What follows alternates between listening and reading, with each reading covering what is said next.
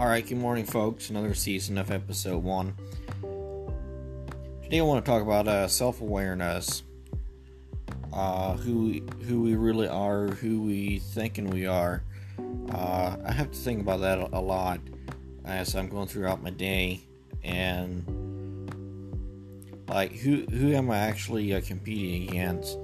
Am I trying to get other people's attention? Am I trying to get myself attention?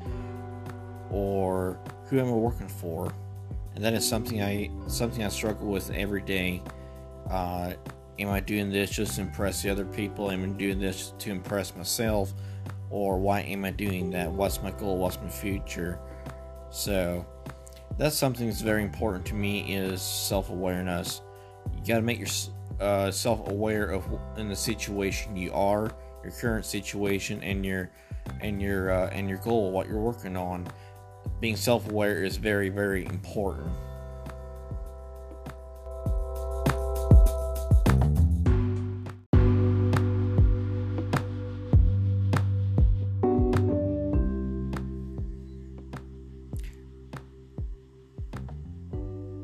All right, good morning, folks. Another season of episode one.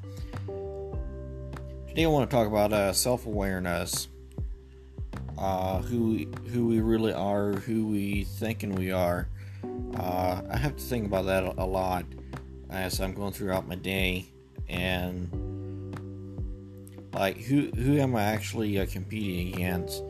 Am I trying to get other people's attention? Am I trying to get myself attention? Or who am I working for? And that is something I something I struggle with every day. Uh, am I doing this just to impress the other people? Am I doing this to impress myself? Or why am I doing that? What's my goal? What's my future?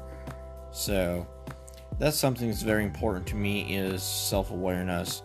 You got to make yourself uh, aware of in the situation you are, your current situation, and your and your uh, and your goal, what you're working on.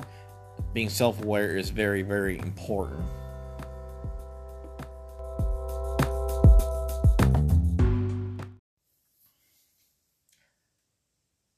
You need to be aware of your current situation. If you're broke, you need to be aware I'm broke. If you're unorganized, you need to be aware of I'm or I'm unorganized. I need to solve these problems. I need to solve the problem that I'm broke, unorganized. Um, if you're not good in organizing, find someone that is good in organizing and have them help you. If you're not good with money, leave money alone. Have someone deal with the money that is good in dealing with money. Stop caring about what others think.